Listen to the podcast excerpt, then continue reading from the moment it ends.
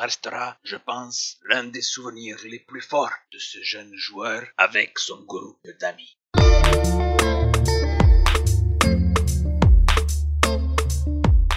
Bonjour à toutes et à tous. Je vais vous raconter une histoire, l'histoire du jeune joueur Julien de la rôlisterie et non pas de la rôtisserie.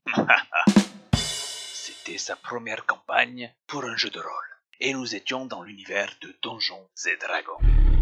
Cette campagne s'intitulait la campagne du temple du mal élémentaire. Et j'étais le quatrième personnage de ce jeune joueur. Oh, ne lui en voulez pas, il était débutant, mais je crois bien que j'étais son meilleur. Je me présente, je m'appelle Thorn Sombrecrâne, et je suis un protecteur nain.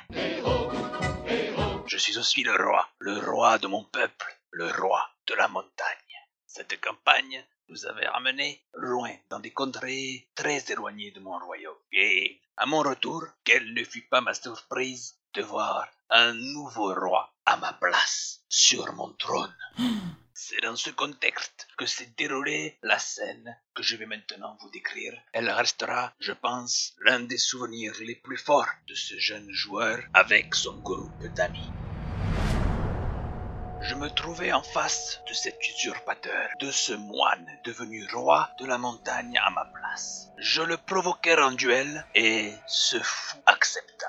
Faut savoir que cette campagne que nous avons vécue, qui dura deux ans, me fit affronter les créatures les plus féroces et affronter les dangers les plus grands. J'étais devenu un protecteur nain à la défense impénétrable. Ma posture de la forteresse faisait trembler les dieux eux-mêmes. Mais ce moine ne semblait pas plus inquiet que ça. Il pouvait apercevoir son reflet dans mon bouclier miroir en adamantium. Mais cela le faisait sourire. J'avoue que devant une telle certitude, je n'en menais pas large.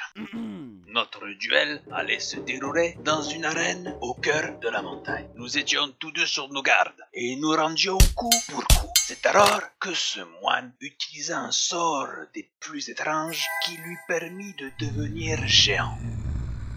Ses coups devinrent alors des plus féroces, et j'étais submergé par une avalanche de coups de poing plus dévastateurs les uns que les autres. Mais ma défense tenait bon. Ma position de la forteresse ne bougeait pas, et j'encaissais coup pour coup. J'étais alors loin d'imaginer ce qui allait se passer. Il profita de ma difficulté pour me mouvoir dans cette position pour s'envoler littéralement et m'asséner un coup qui fait encore aujourd'hui trembler les joueurs et la montagne.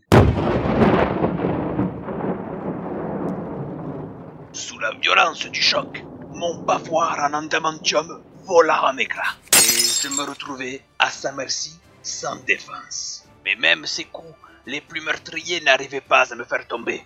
C'est alors que je le vis reprendre le même élan et il s'envola à nouveau jusqu'au plafond de la caverne pour m'asséner un dernier coup fatal. Mais ce fut sa plus grande erreur, car j'ai plus d'un tour dans mon sac, et notamment plus d'une hache dans mon sac. Et il a pu goûter à sa grande surprise à ma magnifique hache boomerang vorpal. Mon lancer fut précis et meurtrier. Son corps retomba lourdement au sol, suivi peu après de sa tête. J'ai pu alors récupérer mon trône et je devins à nouveau le roi de la montagne. Je vous remercie de m'avoir écouté et rappelez-vous, méfiez-vous toujours du nain qui dort.